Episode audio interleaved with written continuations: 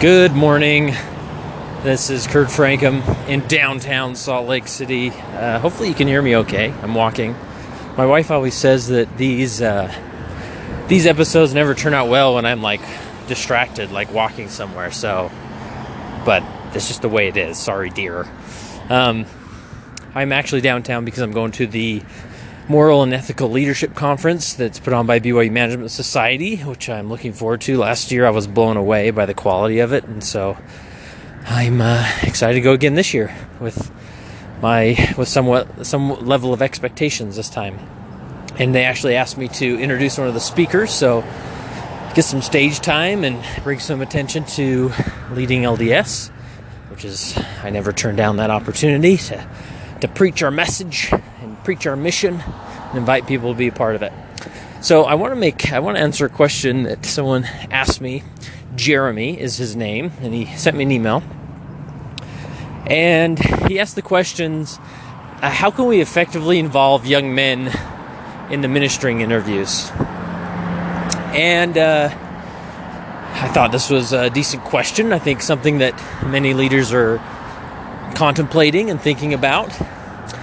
But here's, uh, and he asked if I had any thoughts on this, right? And the short answer is, to be honest, uh, man, not not really. and here's here's the thing. I mean, in a perfect like 1950s LDS video, you would see the Elders Quorum president knock on the door, and and they would walk and they'd sit down with uh, the the ministering uh, companionship. You know, one being a good priesthood brother, and and then the other being a um, a young man who is his companion, right? Well, and that's obviously very easy if it's a father son companionship, since they live in the same house. My experience as an Elders Quorum president with um, with doing ministering interviews, as you can read about in my book, A Culture of Ministering, which is for free at leadinglds.org, is I haven't I haven't really worried about it. I haven't worried about getting the full companionship together in a room because would it would I like to do that? Sure. It'd be ideal. It would be great. But I guess my thoughts being is that sometimes we can really we can overcomplicate the process which is only going to frustrate us more than help us. And so you see I'm kind of struggling with this one because yeah, on paper, yeah, of course we should have like every ministering interview with both companions, especially if young men are involved. But I think it's a good opportunity to remind us that we that leadership is um, gets more difficult the more people you're trying to lead, right? Or becomes less personal. And in my opinion, those ministering interviews have to be super personal. And yeah, if young men are involved, great. But if they're not, I feel like that's okay too. Um, now, because the the guidance is to have a ministry interview, you just have to meet with one person in the companionship within a each quarter, right?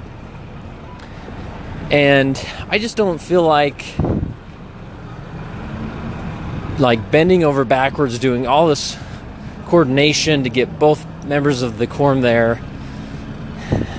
I mean, if you if you want to do it great, and I don't think there's anything wrong with that, but my goal is doing ministering interviews is I want to make it as easy as possible for all involved. The less friction there is, the more likely it will happen. And so what I do is what I call the cable guy strategy, where I just tell my quorum, well, I split my quorum up into districts, so we have five districts, and then I, each week, my secretary emails everybody in a particular district and says, President Francom, oh, here comes a street sweeper. Let me pause it here for a minute. Okay, I'm now on the dedicated grounds of Temple Square. Man, love this place. Anyway, so the cable guy strategy, we email one district in my quorum. There's five of them, and each week, a district gets a an email that says um, President Franklin will be out between 1 and 3 doing ministering interviews. Let us know if you're not available. And rarely does anybody report back. Um, and then I just start knocking doors. Okay. Now, of course, we could take the extra because. Sorry, let me back up. I think what a lot of elders quorums are doing right now is they're passing around a, a scheduling sheet, encouraging everybody to sign up for a time. Maybe they're meeting at the church, and then they want their companion to get there, right? And so, just that different approach, like consider extra dynamics it brings to it.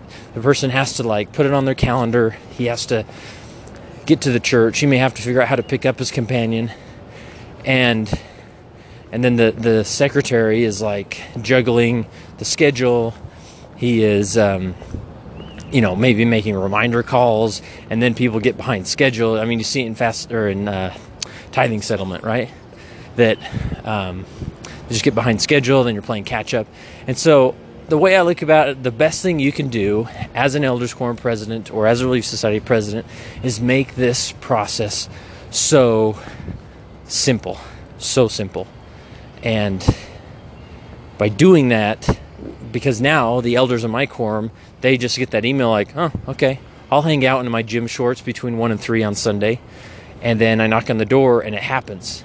And then it, it's more likely to happen again and again. And I'm actually meeting with, with more people um, that way than, than I would by putting on the circus of scheduling.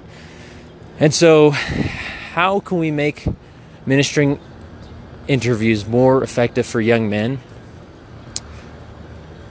Now that I've gotten that spill, and you can see I'm thinking out loud, and that's just what these uh, episodes are about.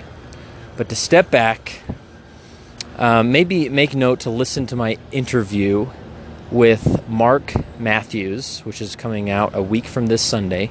He talks about priesthood keys.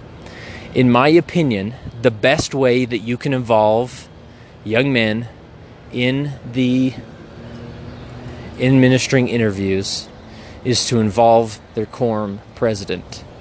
And maybe your time as a quorum president could um, could be in training the deacons quorum president, deacons, de- uh, teachers quorum president, the priest quorum first assistant, right? Sitting down with them, maybe even once a quarter, and training them on how to do a ministering interview and encourage them to go visit those those young men because sure i mean the keys the responsibility of administration and keys maybe lie with the elders quorum president but what a great opportunity for the young men to leverage the keys the priesthood keys that they have as a quorum president and and meet with them right and maybe they can do it with you maybe not but again that adds another level another layer of complexity to it and so turn it over to them, and I would just say, like, meet with them once a quarter and say, okay, how many people are in your quorum? Great. You know, obviously you could involve a member of the Young Men's Presidency in this discussion. Um, maybe once a quarter, having a, a, breakfast at your house, invite the Young Men's Presidency and all the quorum leaders and their, their counselors, and say, listen, I want to involve you more in the ministering interviews. And uh, and then walk them through it. Okay, Billy, you're going to meet with Joseph. Um, just pick a Sunday and tell your quorum that you're going to be stopping by between 1 and 3, and then knock on their door, and this is what you'll do. You'll take your advisor with you. He's not going to say anything unless you need his help. You're going to sit down with uh, Joseph, and you're going to ask him these five questions about ministry, right? And what a great opportunity for training future elders quorum presidents. So, those are my thoughts. I just I know that people are going to stand up at a priesthood meeting, and I think this is why um, Jeremy was asking this. I think he's putting on a presentation. It's easy to stand up in a priesthood meeting and and sort of encourage the leaders to really make the system overcomplicated. Like well yeah i mean we can't leave these young men out. We got to make sure they're they're meeting with their companion. And and don't you ever skip it don't you ever meet with the companion unless you have the youth companion with you. And i mean you're this is an opportunity for him like to me that just overcomplicates it when it could be so easy. Once a once a quarter just meet with the young men's presidency all the uh, the the presidencies and their counselors in uh, deacons, teachers, priests. I guess you could invite the bishop as the, the priest quorum president and just create a simple training opportunity and then have them go out. And then you just report back to them. Hey did you go did you go see joseph? How'd it go? What was hard right? And what a great opportunity. And i just want to mention as i'm talking about this i am standing between the two statues of the restoration of the Aaronic priesthood and the restoration of the Melchizedek priesthood.